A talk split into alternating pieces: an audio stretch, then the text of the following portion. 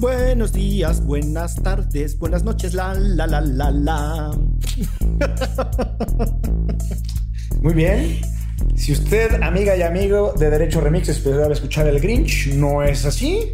Es Miguel, el licenciado Bucles Pulido, también conocido como el Rudolf navideño de Veracruz. Eh, en este episodio vamos a platicarles lo que para nosotros es el recuento del año, cuáles fueron las emociones, las sensaciones y los sentimientos de estar encerrados en nuestras casas, qué pasó con el país, por qué perdió Donald Trump y muchas otras cosas. Y al final ya nuestros tradicionales recomendaciones, pero además ahora recomendaciones decembrinas, así que no se lo pueden perder, les vamos a extrañar mucho, pero nos vemos hasta enero del 2021, que esperemos que sea distinto al 2020. Esto es Derecho, Remix. Divulgación jurídica para quienes saben reír. Con Ixel Cisneros, Miguel Pulido y Gonzalo Sánchez de Tagle. Derecho Remix.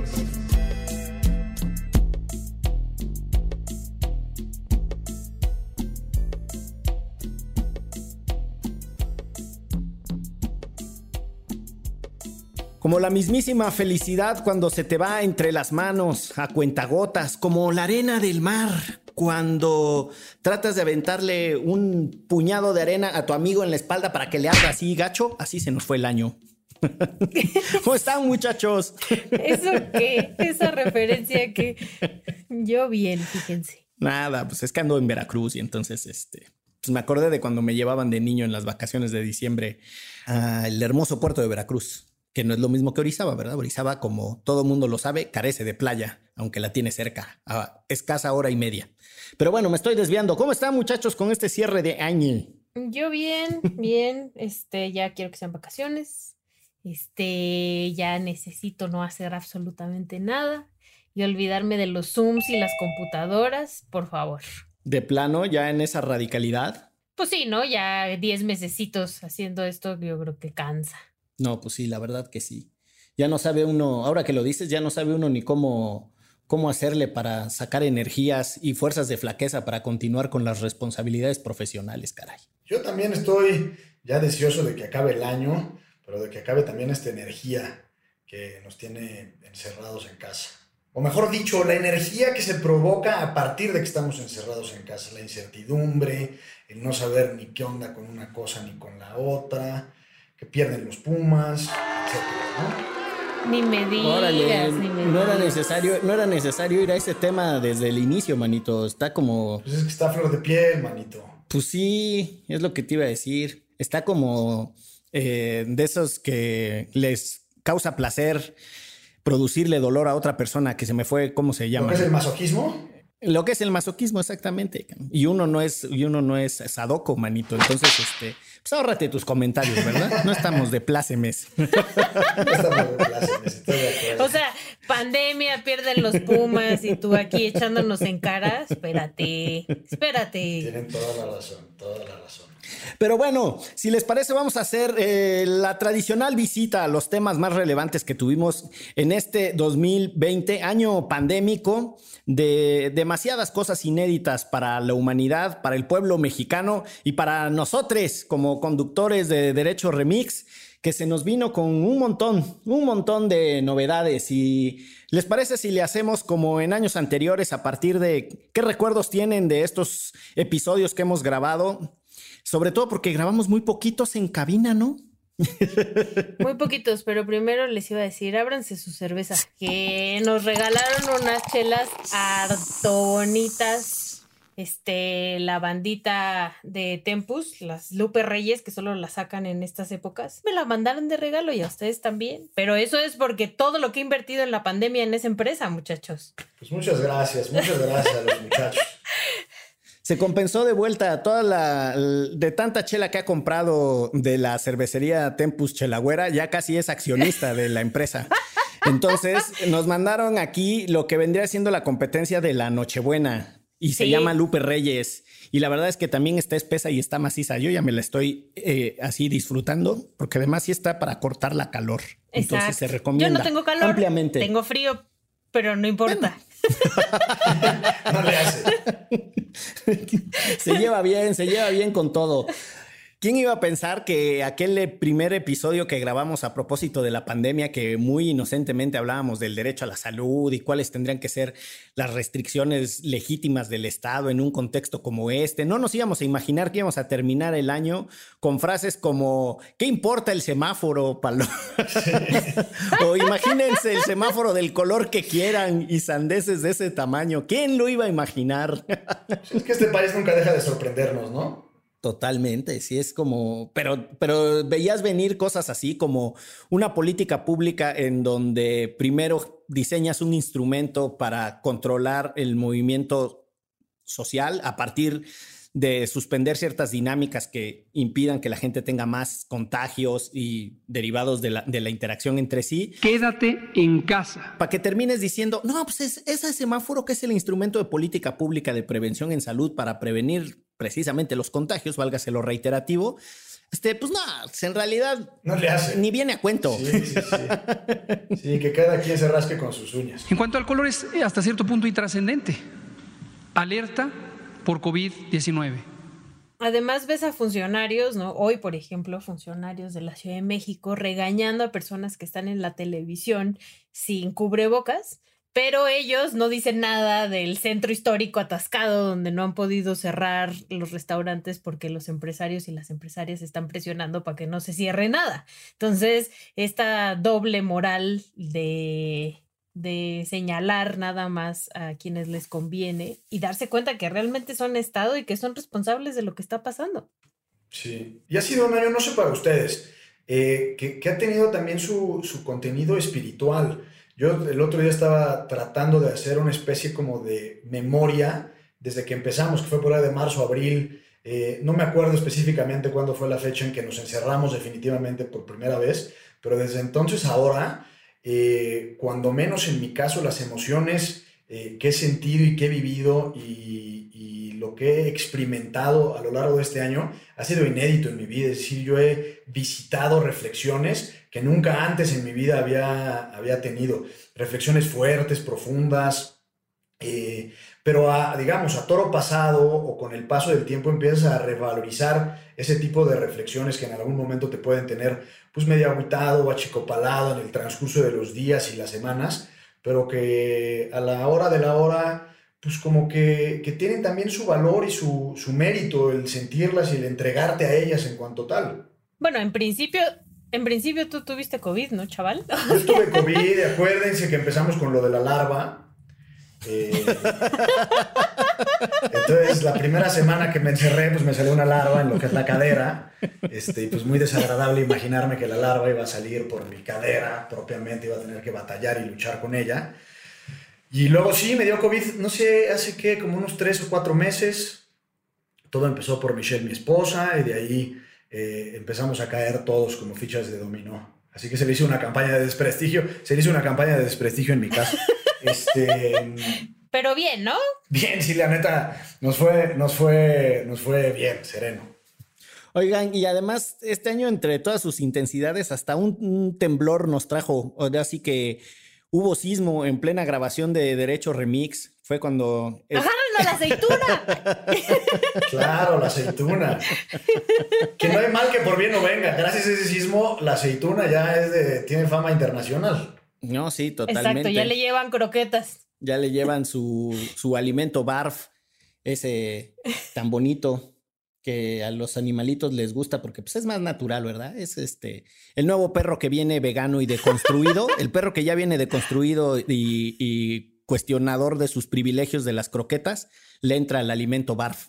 Porque además es este feminista la aceituna con su pañuelo antiaborto verde y así. Entonces, pues sí, también vegana. Sí, es progre, ¿no? Totalmente.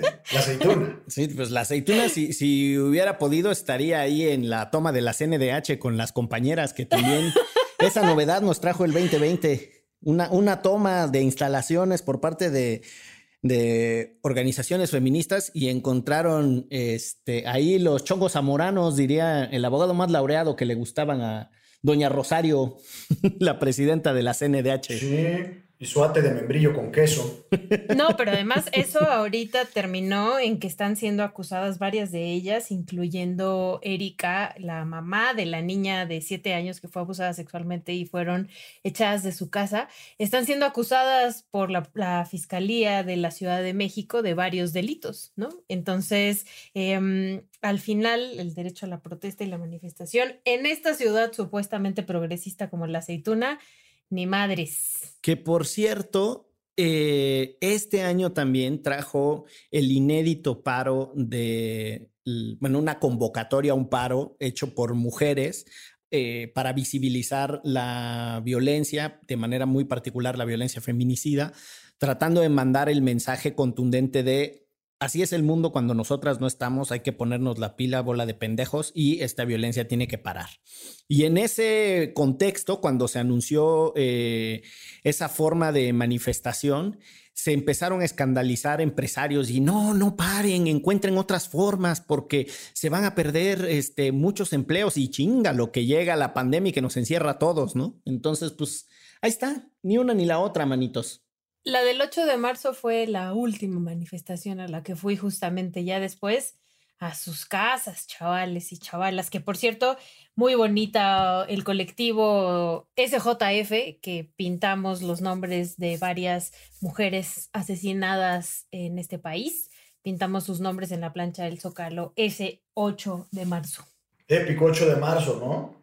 Sí. Sí. El episodio de que inmediato o muy cercano a esa fecha, lo grabaste tú con tres compañeras y Gonzalo y yo nos hicimos un lado para no ponernos en esta circunstancia del machito explicador, que también ha sido un, un proceso de largo aliento, no es como que de la noche a la mañana uno tiene la sensibilidad para entender que hay espacios separatistas para las mujeres, tanto en lo material como en lo simbólico, y es el caso de esas manifestaciones y la explicación de lo que sucedía.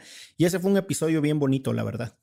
Sí, Marta, Marcela, Carla, nuestra productora y yo estuvimos ese día en cabina todavía hablando del 8 y del 9M. Y bueno, y en ese mismo tema también eh, platicamos del documental de las tres muertes de Maricela Escobedo, mucho más reciente, digamos, más traído para la fecha en la que grabamos esto, porque si no me falla la memoria, salió en Netflix el 15 de octubre de este año, que también le dedicamos un programa al drama de la vida de Marisela. Eh, y también en ese sentido la muerte de la jueza de la Suprema Corte de Estados Unidos, Ruth Bader Ginsburg, que también nos dio para platicar sobre eh, la agenda feminista y los avances de, los derechos de la mujer. Sí, todavía, por cierto, y viene el, el, otro comercial que me encanta, todavía pueden apoyar al CDM y a otras organizaciones que trabajan en temas de violencia de género y apoyan a víctimas de violencia de género. Todavía pueden apoyar en las redes del Día Después MX, eh, donando desde 200 pesitos y les mandamos su bolsita del día después, bien bonita, ni una menos, muchas crucecitas. Pues también empezamos el año con eh, que le quitaron el presupuesto a la Red Nacional de Refugios de Mujeres ¿no? Violentadas, que además ha tenido muchísima más chamba ahora en pandemia, porque muchas mujeres han sido violentadas por sus parejas o familiares, como es usualmente en este país, y entonces huyen con todos sus hijos e hijas a la Red Nacional de Refugios, que tuvo que pelear por este recurso que le había quitado el Estado a principios del año. La Red Nacional de Refugios también está entre las organizaciones que apoyan en el día después. Sí, también pueden apoyar, eh, de, o sea, eh, son varias organizaciones a las que pueden apoyar. Una de ellas es el CEDEM y la otra es la Red Nacional de Refugio. Desde 200 pesitos en las redes del día después, yo también lo he compartido en mis redes y ahí les donan, nos mandan su muestra de que donaron y les mandamos su bolsita. Oye, y en otra connotación completamente diferente a la palabra refugio, quienes han buscado mucho refugio en distintas instituciones legales, eh, como el criterio de oportunidades, la Chayito Robles, Emilio Lozoya, Duarte, eh, el Emilio Cebadúa. Eh, pues sí, ¿no? Es como el año de, que hizo famoso este, famoso este criterio de oportunidad. Totalmente. Empezando por Lozoya, ¿no? Lozoya es el que marcó tendencia. Él es así como el chico trendy, ¿no? El innovador, ¿no? Este té. Ajá, este. ¿quién no, pues ¿quién puso de moda el criterio de oportunidad en México? Pues en México lo puso Emilio Lozoya, güey. Así. Me gusta, manito, esa Y ya de ahí recreación. se subieron todos. Y ahí vienen todos los demás pinches copiones. Ahí vienen, ya sabes, ahí nomás a, a remedarlo a uno que tiene la visión, o sea, uno que es un avanzado de su época como Emilio Lozoya. Ahí está, ¿no? Fijando tendencia el señor, marcando pauta de comportamiento. Claro. Con su cara de susto cuando llegó a México, ¿se acuerdan? Sí, pues cómo no, si traía unas ventosas en el estómago ahí este, acumuladas y por eso lo tuvieron que mandar a un hospital.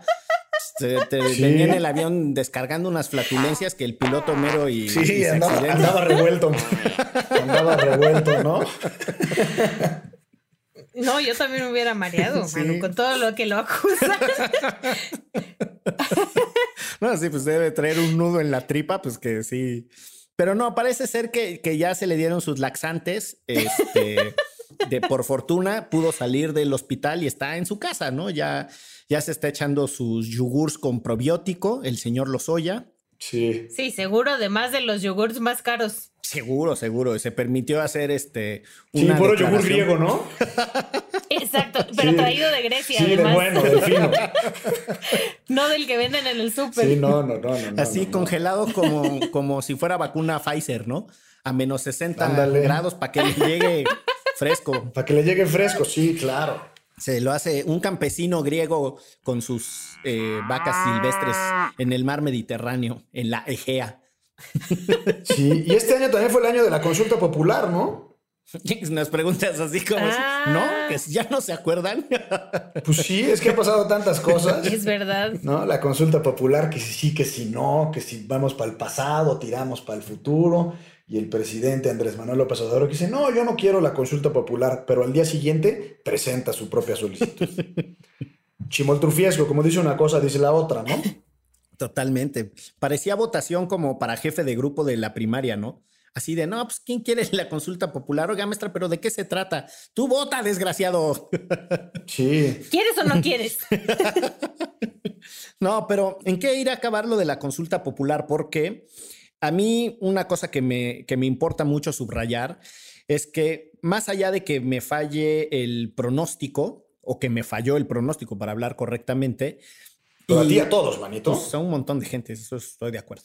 Y dejando a un lado que yo tengo serias críticas a la idea de la consulta, a lo que salió de la Corte, a la manera en la que lo discutió la Corte, creo que vale la pena insistir en que no es que de repente uno se llame a sorpresa así de, uy, hay política en los tribunales. Pues ya se sabe, ¿no? Hay un montón de política. eh, creo que importan las formas en las que se trata de contener el- la embestida que desde el poder más tradicional, es decir, el que está eh, ahí por elección popular, se ejerce sobre las cortes. Y ponerle algunos postes, algunos límites, algunas eh, vallas para que no sea tan descarado, pues es parte del ejercicio de construcción de legitimidad del Poder Judicial. Y yo encuentro que, que Saldívar, de manera muy particular, no logró eso. Pero el día que nos agarramos del chongo aquí eh, con eh, argumentos y de manera muy educada, como creemos nosotros que tiene que ser la deliberación pública,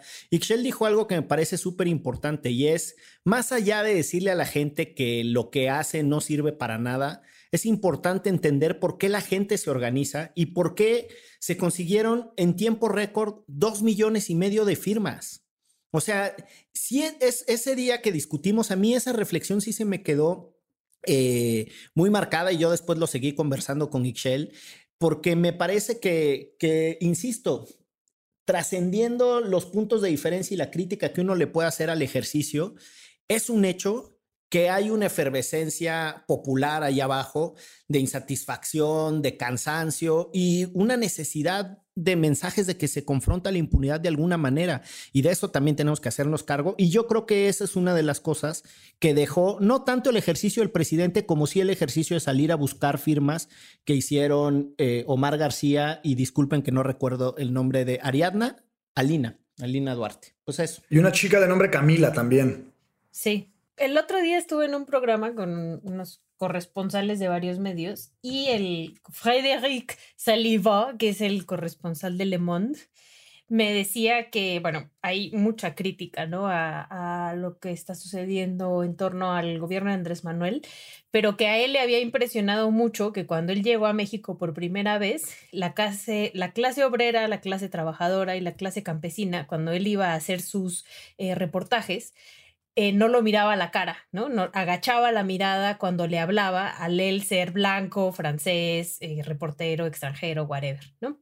Y que con esta elección notó total y absolutamente el cambio de cómo eh, la clase que no ha sido privilegiada por muchos años se siente empoderada con Andrés Manuel en el gobierno y que agradecía mucho que eso hubiera sucedido, sobre todo él viniendo de un país, ¿no? De la Revolución Francesa y las bases de clase rompiendo con este los reyes y las reinas, etcétera, ¿no? O sea, le parecía muy emocionante que eso se empezara a romper y es en gran parte lo que muchas veces se llama como el servilismo del mexicano y de la mexicana, ¿no? Y es como, no, o sea, el ser campesino, el vivir aquí, este, me hace igual o hasta mejor que tú. ¿Y cómo ves? Y, y, y, pues sí, la verdad no lo había pensado y me, me emocionó bastante.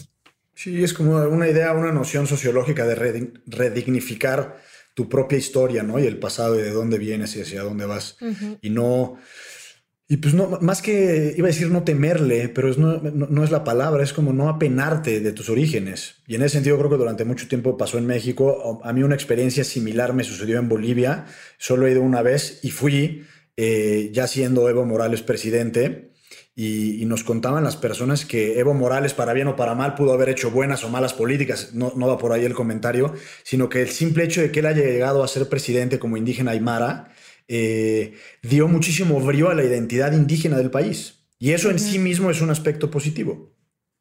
Totalmente. Y sí importan también, más allá de que se haya o no extinguido un régimen, diría el presidente, lo viejo no termina de morir y lo nuevo no acaba de nacer. En gran parte porque tampoco es que lo nuevo y lo viejo sean tan, tan diferentes en muchas cosas, ¿no? Pero evidentemente si hay una reconfiguración de, de, fuerzas y hay una visibilidad para actores que antes no lo tenían. Y eso me parece que es importante y sin duda es una de las cosas que se han vivido con ciertos atrevimientos que han sucedido a lo largo del 2020, ¿no? hasta formas de cuestionar al poder, pero también formas de defender al poder, ¿no? O sea, que el hecho de que las clases populares tengan el sentimiento de que hay un gobierno que les representa y que desde ahí tienen que salir a dar un debate en defensa de ese proyecto, pues me parece que es importante. O sea, yo sí creo que es una cosa que, que no se puede obviar y Quizá yo le ajustaría un poquito a los excesos que tienen las discusiones en redes sociales. Me parece que no podemos solapar violencia. Hicimos un episodio en donde hablamos de manera muy particular que más allá de que uno tenga o no eh, acuerdos con Estefanía Veloz, en mi caso, yo se los he dicho a ustedes eh, fuera de micrófonos, pero lo digo para este podcast sin ningún problema. No, sin ningún reparo. No me gusta el personaje público de Estefanía Veloz. A ella como persona no la conozco y no tengo elementos para juzgarla, pero la manera en la que discute y la forma en la que pone sus argumentos y el estilito que tiene, a mí no me va y ya se acabó. Pero de ahí a decir que está bien que se tengan grados de violencia extrema frente a ella y pues nada, ¿no? Yo creo que la 4T tiene que encontrar su tono para salir a defender los argumentos que creen que tienen porque este gobierno es bueno, pero también en ese ejercicio tendrán que deshacerse de algunas cosas en donde también ellos son extremadamente violentos e insultantes, ¿no? Yo creo que la violencia y la insultancia viene de ambos lados del espectro, ¿no, Manito? Y Chelagüera. Sí, sí, sí, Yo creo que estamos llegando a un lado. Hay muchas razones, lo hemos platicado en este programa. Algunas son evidentes, como, digamos, la, la facilidad con la que puedes expresar una idea en redes sociales y el poco rigor eh, que existe eh, eh, al momento de, poner a prueba realmente tus ideas. y estamos en la República de la Opinión y es fundamental hacer un esfuerzo por argumentar esas ideas y tratar de, tomarse en serio lo que sucede en el ecosistema de las redes sociales, porque las redes sociales pues ya no diría que es una realidad alterna o paralela, sino que, que, ya constituye una parte fundamental de la discusión y el debate público en nuestro país. Y, y, yo creo que es un símbolo de nuestra época esta polarización. supongo que por decante natural eventualmente tenderá a bajar y a tratar de ser un poco más racionales en la forma en la que se procesan las discusiones en este país. Y no solo es un fenómeno mexicano, pasa en todo el mundo. Eh, y eso me llevaría también a considerar que como humanidad tuvimos una gran victoria cuando pierde eh, este señor Donald Trump. que por cierto, ya el día de hoy, porque estamos grabando un lunes 14 de diciembre, el colegio electoral dirá, ¿sabe qué, señor Trump? Váyase hasta el 2024 porque sí ganó el señor Biden. Váyase al rancho de López Obrador, ¿no? Tal cual, tal cual. Oigan, y de los pronósticos acertados, porque pues sí, el de la votación de la Corte para validar o descalificar la pregunta de la, constitucionalidad de la pregunta de la consulta que mandó el presidente, el que sí más o menos nos salió fue el de que todos los recursos jurídicos del señor Donald Trump eh, pues iban a tener por destino el artículo sexto que le dicen, ¿no? O sea, el artículo sexto de la basura. Pésimo chiste. Sí, malísimo, manito, pero tan malo estuvo bueno, ¿eh? Pero sí, 57 derrotas eh, en la sede judicial para los abogados de Donald Trump, este, incluidas unas, unas escenas brutales de Rudy Giuliani en una conferencia de prensa sudándole el Grecia. chocolate, ¿no? Sí. Y luego otra en donde están, eh, si mal no estoy, es en Michigan, están dando eh, así como un testimonio de por qué si hubo fraude y qué pasó y tal, ¿no? Las llamadas audiencias o hearings. Y una fulana, pues se ve que se había echado este, sus eh, Long Island, ¿cómo se llaman esa bebida? El Long Island Iced Tea o algo así. No tengo idea. Es una bebida. o, un Arnold Palmer. Es una bebida que se ve muy yo inocente. la mano. No, no, por eso. El, el, Long Island es una bebida que, que, parece inocua, pero cuál trae puros blancos y entonces al segundo ya estás el albredio, el albredio de la prostimeria. se le calentó el hocico a la, a la, declarante, La declarante, la declarante traía el chipo caliente y entonces Básicamente. Empezó a decir una de sandeces y eso nos lo dejó este 2020. Esas audiencias tan, tan simpatiquísimas. Pero bueno, el, pronóstico de que todo iba a ser show judicial del señor Trump y que no iba a ganar ni medio juicio, se acertó. Aquí, para que vean que en Derecho Remix también acertamos en nuestros pronósticos. Claro, pero nos las hizo cansada, ¿no? El mero día de la elección, como que uno ya estaba sudando la gota gorda. ¿No? De que en una de esas chances sí gana y no sé qué. La banda que en México defendiendo a Donald Trump, este, hasta después de haber perdido, ¿no? O sea, sí. Em, muchos seguidores de Andrés Manuel en redes sociales defendiendo a Donald Trump y sus políticas eh, en su país. Híjola, este 2020 sí ha estado pues para olvidar o para aprender mucho. No entiendo realmente, todavía no estoy seguro. Coincido contigo, a mí me costó mucho trabajo o me cuesta la fecha trabajo entender por qué seguidores de López Obrador defienden a Trump y, creo que es por vía de consecuencia, porque al principio defendían el hecho de que López Obrador no haya felicitado a Biden, pero digamos, la, abren la puerta a tener que defender a Trump como consecuencia, ¿no? Entonces sí, a veces López Obrador se los hace muy complicado, ¿no? Sí, no, les pone, les pone realmente como un acertijo de Sor Juana Inés de la Cruz el tener que defenderlos, así es, sí está en chinísimo, manitos.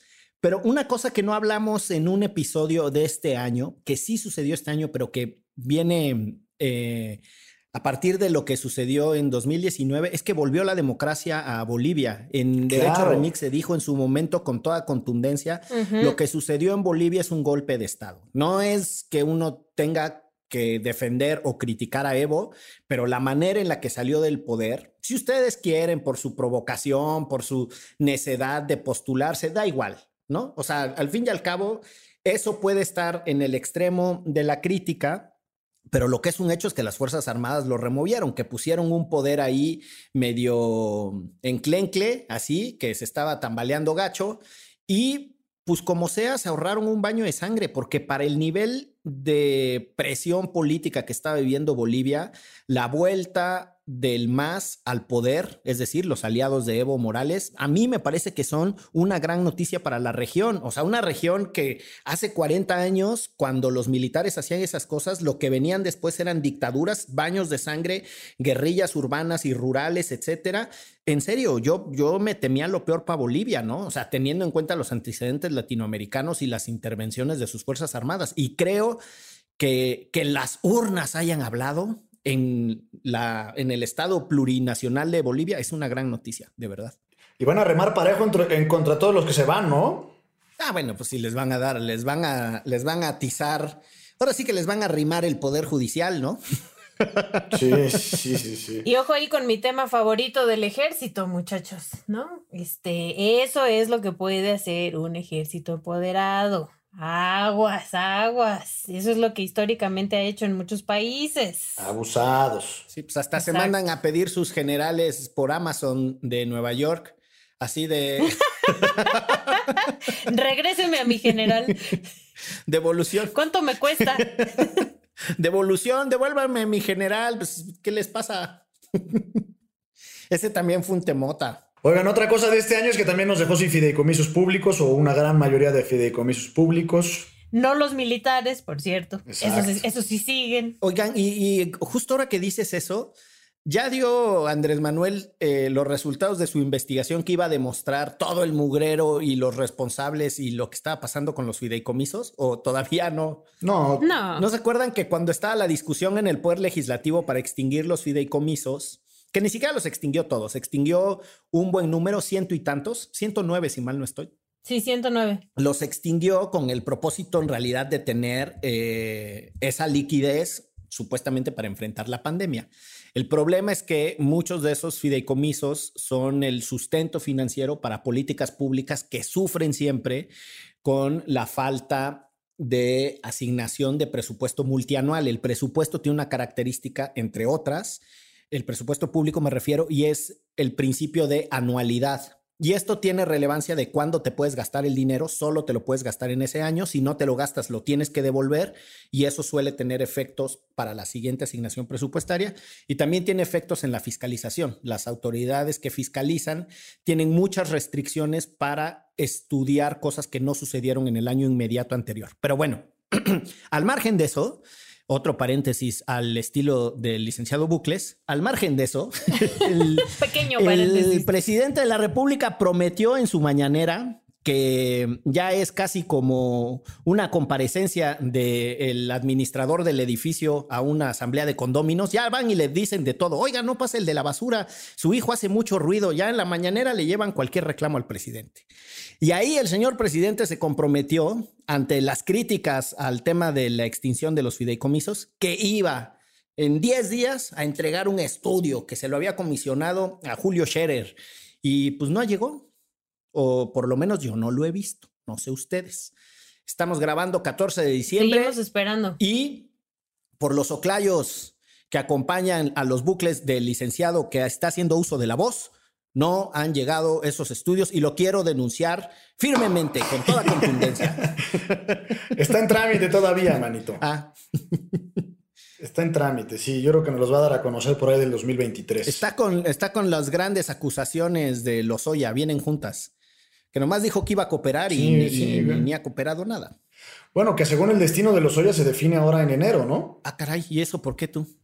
a ver, cuéntanos. Porque es el tiempo, es el tiempo que se estableció en la investigación para ver si en efecto se le, se le reconoce el criterio de oportunidad. Es decir, en enero, febrero, más o menos, lo mismo que a Rosario Robles, eh, se les va a definir su situación jurídica. Es decir, si, si se procede con su acusación ante las instancias judiciales o deciden que en efecto este famoso criterio de oportunidad se les aplique y se convertirían en testigos colaboradores de la Fiscalía en esas acusaciones de los maxi procesos a los que el licenciado Bucles tanto quiere llegar. Gracias. Es fan. Fan. Gran fan de los maxi procesos. Oigan, quiero pasar a, a una tradición también de este bonito episodio de cierre de año y es esos momentos en donde de plano la risa no, nos abandonaba. Es que yo tengo, tengo que decir que siempre siempre es Gonzalo el que pone la nota. Cuando no es la larva, es cuando no le salían los dientes, o cuando terminó o cuando terminó con los polis que lo llevaban en su propia casa. Sí, echándole un tequilita. Ese, Ese fue buen momento. ¿Por qué estábamos platicando de eso? ¿Cuál fue el contexto? eh? ¿Cuál fue el contexto? no sé. ¿Quién cabrón. sabe? No recuerdo, ¿eh? Yo tampoco. Pero qué vida tan divertida, muchacho. Sí, me la paso muy bien, la verdad, debo de decirlo. Luego, lo- luego la intensidad tiene, es, un- es, es un arma de doble filo, pero, pero sí, trato de vivir con mucha intensidad. ¿Hubo algún momento este, así de hilaridad que atesores, manito? ¿En mi vida en particular? en este año. Ah. Eh, no lo sé, manito. No, no quiero cambiar, obviamente, el, el- el- el ambiente, pero yo creo que este año fue más bien tenebroso. Fue más bien de la oscuridad. Les puedo decir que, que ya te- me eché un libro, bueno, dos libros en realidad escribí este año. Eh, uno sale en marzo y otro está en proceso, digamos, todavía de corrección y demás, y muchos otros, etcétera. Entonces tuve, fue un año más bien de meditación, de reflexión, eh, y, y así que digas, un momento de mucha, de mucha diversión este año, no lo sé, fíjate. Sí, porque no creo que a él le dé risa que le salga una larva. Sí, lo de la larva O sea, a no. nosotros nos da risa. Lo que me, lo que me O aterrorizó... que de no la- le salgan los dientes. Lo que me aterrorizó de la larva es que ya es la segunda vez, como se los conté, que me pasa en la vida. Entonces dije, a lo mejor tengo, tengo el, el gen de la larva ahí medio dormido y que en cualquier momento pueda atacar de nuevo. Y merodea tu zona especial, si mal no estoy, ¿no? No, no, no, no, no, justo no, manito. Era precisamente la suerte que tuve es que no me rodea mi zona especial. Por favor, me vas a hacer aquí una fama de no sé qué todos nuestros amigos escuchas. Este, no, me salió en la cadera, me salió en la cadera, pero yo en aquella ocasión me lamentaba porque el doctor me había explicado que puede colocarse la larva en dos eh, lugares distintos. En la columna vertebral, que te genera mucho daño real, o en los ojos, que te puede dejar ciego. Entonces eso es terrorífico, ¿no? O sea, que salga una larva por el lagrimal, pues no está muy agradable. Y otra, que, que se ubique en tu zona especial. Y también poco estaría nada agradable. En mi caso, corrí con suerte y se colocó en mi cadera. Imagínense como si yo fuera jugador de juego de pelota. Ahí donde le pegas con la cadera, ahí estaba la larva. Y ya, ¿Qué andará haciendo Gonzalo que con su cadera que de repente le cae una larva? No lo sé, fíjate. De haber sido jugador de pelota, pues ahí se podría haber explicado, pero, pero no lo sé. Pero gracias a cualquier tipo de Dios que ustedes quieran, se colocó en la cadera y no en la zona especial o, o en zonas más. En el ojo. En el ojo. O en zonas más incómodas, ¿no? Como en la axila, por ejemplo. Imagínate qué incómodo traer una larva en la axila. Más bien Gonzalo nos hace reír con sus peripecias, lo cual no quiere decir que a él le dé mucha risa lo que Sí, le y luego sucediendo. tiendo a ser, no hipocondriaco porque no me invento enfermedades, pero tiendo a ser un poco exagerado. Entonces ya con la larva, mi mente se echa a volar y digo, no, pues ya aquí, aquí quedó. Aquí quedó este mundo cruel. Sí, sí, sí, sí, sí. Entonces sí. Pero en su momento, digamos, no, me, no me angustió de más, pero sí fue un tema al que le tuve que poner atención. No vayas a supervivencia al desnudo, porque seguramente así vas a tener muchas larvas por ¿Qué todos es eso de supervivencia al desnudo? Parece como programa de TV Azteca, ¿no? No, es un programa de Discovery, Ah, que así se llama justamente. Y que van super, superviviendo, bueno, van personas a lugares remotos, desnudos sí. y sin herramientas más que cada quien escoge una herramienta y tienen que sobrevivir 21 días, así. Pero lugares horribles, llenos de mosquitos y larvas y cosas así. Entonces, seguro a ti, bueno, serías el nido de las larvas. Sí, Y si aquí en la Ciudad de México, donde hay más cemento, no me. Sí, sí, sí. Fíjate que no lo había pensado desde esa perspectiva, como que habla mal de mí la larva, ¿no? Como que no, no, no, no aguanto media tarde en el campo, en despoblado. Exacto. Diría mi abuelo, pobre y delicado, cuando me quejaba No, de los no, piquetes no, de no, zancudos. Cuando viví en Chiapas les conté que me mordió una araña atrás de la rodilla, o sea, no sé cómo se llama esa parte del cuerpo, en la coyuntura, que es muy sensible, o sea, como que es muy incómodo que te pasen cosas ahí. Y estuve durante dos meses con una torta así medio sanguinolienta, con pus, asquerosa. Este, pero aún así sobreviví. No, pues con razón cuando te dio COVID ya no pasó nada. O sea, tenías sí, unos ya. anticuerpos Sí, de tanto sí, bicho que has tenido. Sí. No, luego les platico. Una vez en Oaxaca me atacaron unas hormigas muy grandes que se llaman chicatanas. Así como no, las famosas Que se chicatanas, comen. pero que te ataquen. Estaba durmiendo en un, en un, en un- en- cerca de Huatulco, en un hostal, como de a 20 baros la noche. Desde ahí Y ya este- empezamos mal, bueno. Sí, sí, sí. Y me desperté repleto de chicatanas. Y me dio, este sí me dio un poco de pavor, les tengo que decir. Porque a las 3, 4 de la mañana, con algunos licores insuflados previamente, y despertarte lleno de hormigas en tu cuerpo, mordiéndote y lastimándote, pues sí te genera un cierto pavor, ¿no? No, Las totalmente. chicatanas bien borrachonas. Pues sí. Sí, cuando menos no me iba solo. Oigan, ya que estamos en estas eh, confesiones de, de con el cuerpo lleno de hormigas, una vez hicimos como una celebración muy festiva en, en el rancho de mi papá, que es un terreno ganadero en la zona de los humedales eh, de Ignacio de la Llave, Veracruz, mejor conocido como la Mistequilla. O sea, imagínense la cantidad de insectos que hay ahí, ¿no? Es un, es un sistema de pantanos, ¿no? Son puros No me quiero imaginar. Sí, nada más los Entonces, humedales en la Huastequilla, pues imagínate nomás, ¿no? No, la Huastequilla, ha habido hasta muertos por eso. La Mistequilla, carnal. La. Mistequilla. Total que estábamos ahí y entonces, pues quién sabe cómo, pero cayó en, en mi parte de manera sublingual de mi boca un este, pedacito de papel con LCD, ¿no? Y entonces estaba... y uno de los efectos de esa madre es que alucinas hormigas, ¿no? Por, la, por los efectos en las terminaciones nerviosas. Y entonces le digo a un amigo que estábamos platicando así de, no mames, pendejo, estamos platicando sobre un hormiguero. No, no, güey, aquí tengo hormigas. Y él, no, no quiero ver, es el ajo, es el ajo. Y yo Sí, te juro sí, que son sí. hormigas. No, es el ajo, es el ajo. Y yo, puta madre, bueno, pues es el ajo, ¿no? Entonces, o sea, el ácido. Entonces ya Sí, no me... ya no hice nada. Al otro día me desperté, tenía todos los tobillos picoteados de hormigas. Vámonos, Sí, entonces sí sobre el el hormiguero. Y el pinche David me convenció de que no, de que era el ajo chingada madre por hacerle caso a ese cabrón. Por eso, Mary, no termino la carrera, muchachos. Sí, manito. Pero bueno, Pues no vaya, ninguno de los dos vaya a supervivencia al desnudo y menos con el SD, porque se la van a pasar muy mal. Quién sabe, a lo mejor la pasas mejor, ¿no? capaz Híjole, que sí. no sé, sin comer 21 días y echándote tu LSD, aguas. Sí, sí, sí. Bueno, este, perdón, este año fue de revelaciones también, manito. Súbeme al YouTube. Eh, la Ah, chelagüera como reina de la primavera, eh, de los 15 años y de no sé qué tanta cosa. Mi, eh, mi paso por el modelaje eh, y ser eh, el rostro de una Sí, marca de, de una loción Don infantil. Caracol. Don Caracol, Don Caracol. también de una película caníbal. También de una película caníbal, claro. Del famoso hashtag cómete a Gonzalo. Sí, Muéstranos cierto. el verso. Muéstranos el verso. Tienes toda la razón. Claro, salió este año mi libro de poesía. Claro, claro. Que participe la audiencia, ¿no? Eh, que ponga los hashtags que usamos, incluidos los de los disfraces de el licenciado Bucles. Qué pinche cosa. Ya soy como Hugo Sánchez, ya hablo de mí en tercera persona, como el Sí. abogado más laureado que habla de él mismo en tercera persona. Nada más cuando me refiero Eh, a mí mismo. Exacto. Eh, que me dio el ataque por llegar con distintas eh, vestimentas e indumentarias a las grabaciones de Derecho Remix, producto del encierro en la pandemia, también estuvo muy bonito.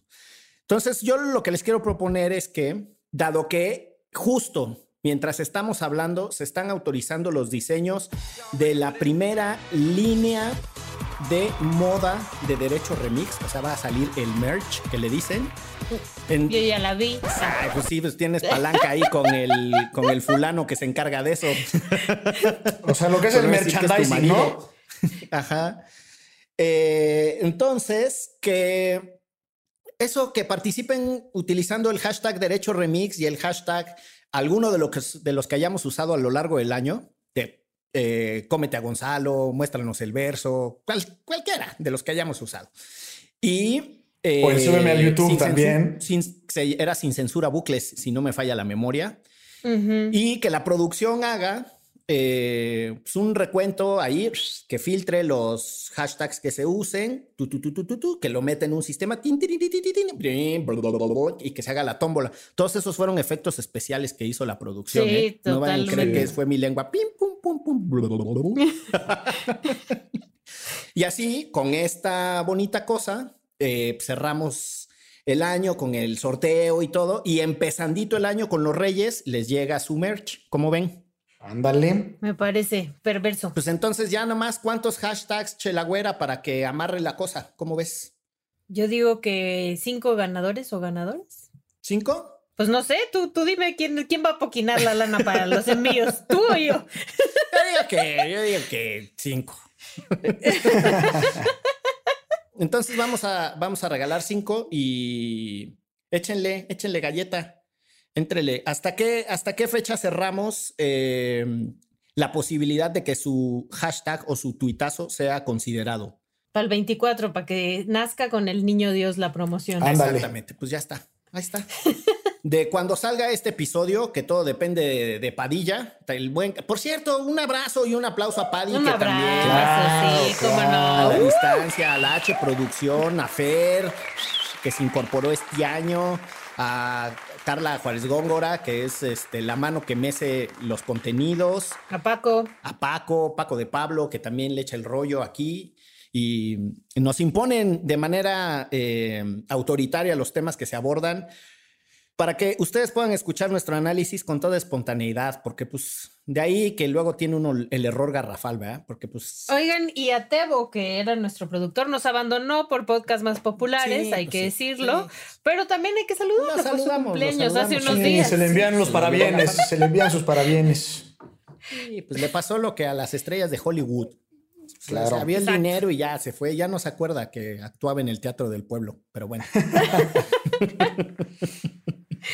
pues entonces, así las cosas. Para cerrar este episodio, ¿alguna recomendación que se lleve la gente en esta temporada decembrina que les viene? Eh, libro, película, villancico, eh, recinto. Ah, no, porque no se pueden visitar lugares. Quédense en sus casas, por favor, por el amor de Dios.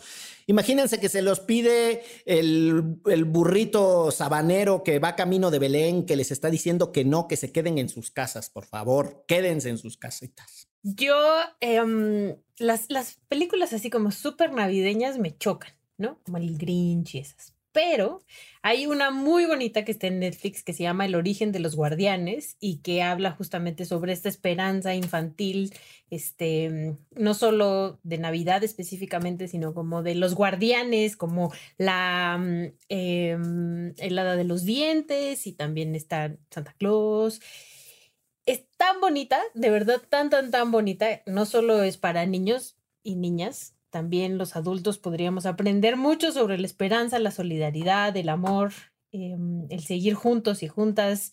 Y sí, ya cuando ahora que salgamos de vacaciones, unas palomitas y una película animada bien bonita en Netflix llamada El origen de los guardianes, ahí se las recomiendo. Pueden ver esa película o leer la guía ética del presidente Andrés Manuel López Obrador para aprender de solidaridad, etcétera, ¿no?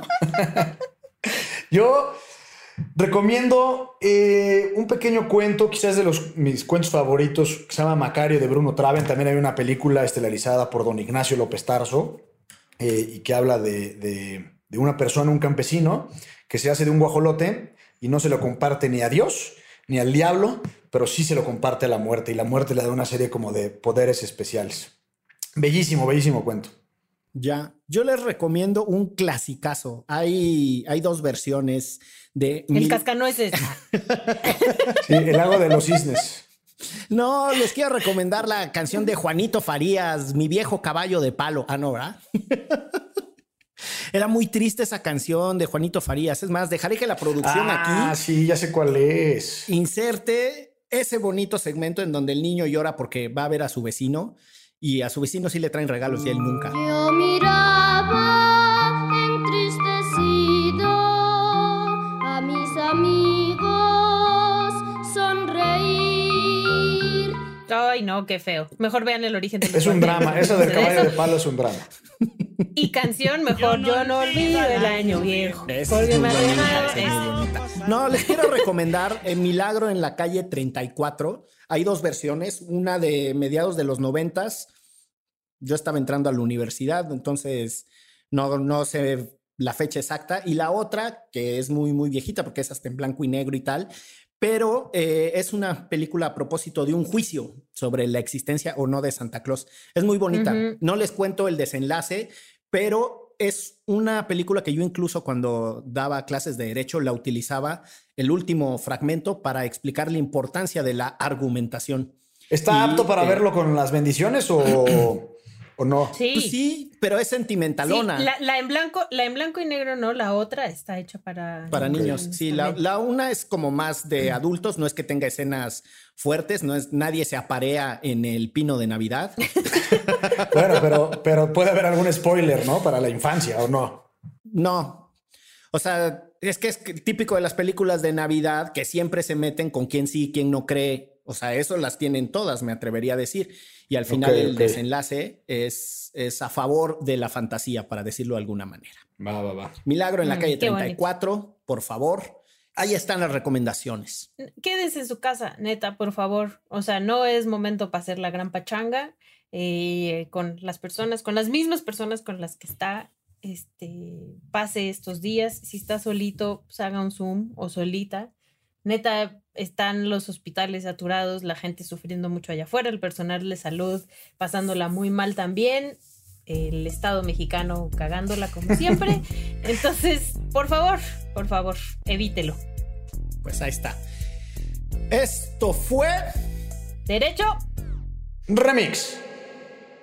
Divulgación jurídica para quienes saben reír. Con Ixel Cisneros, Miguel Pulido y Gonzalo Sánchez de Tagle. Derecho Remix.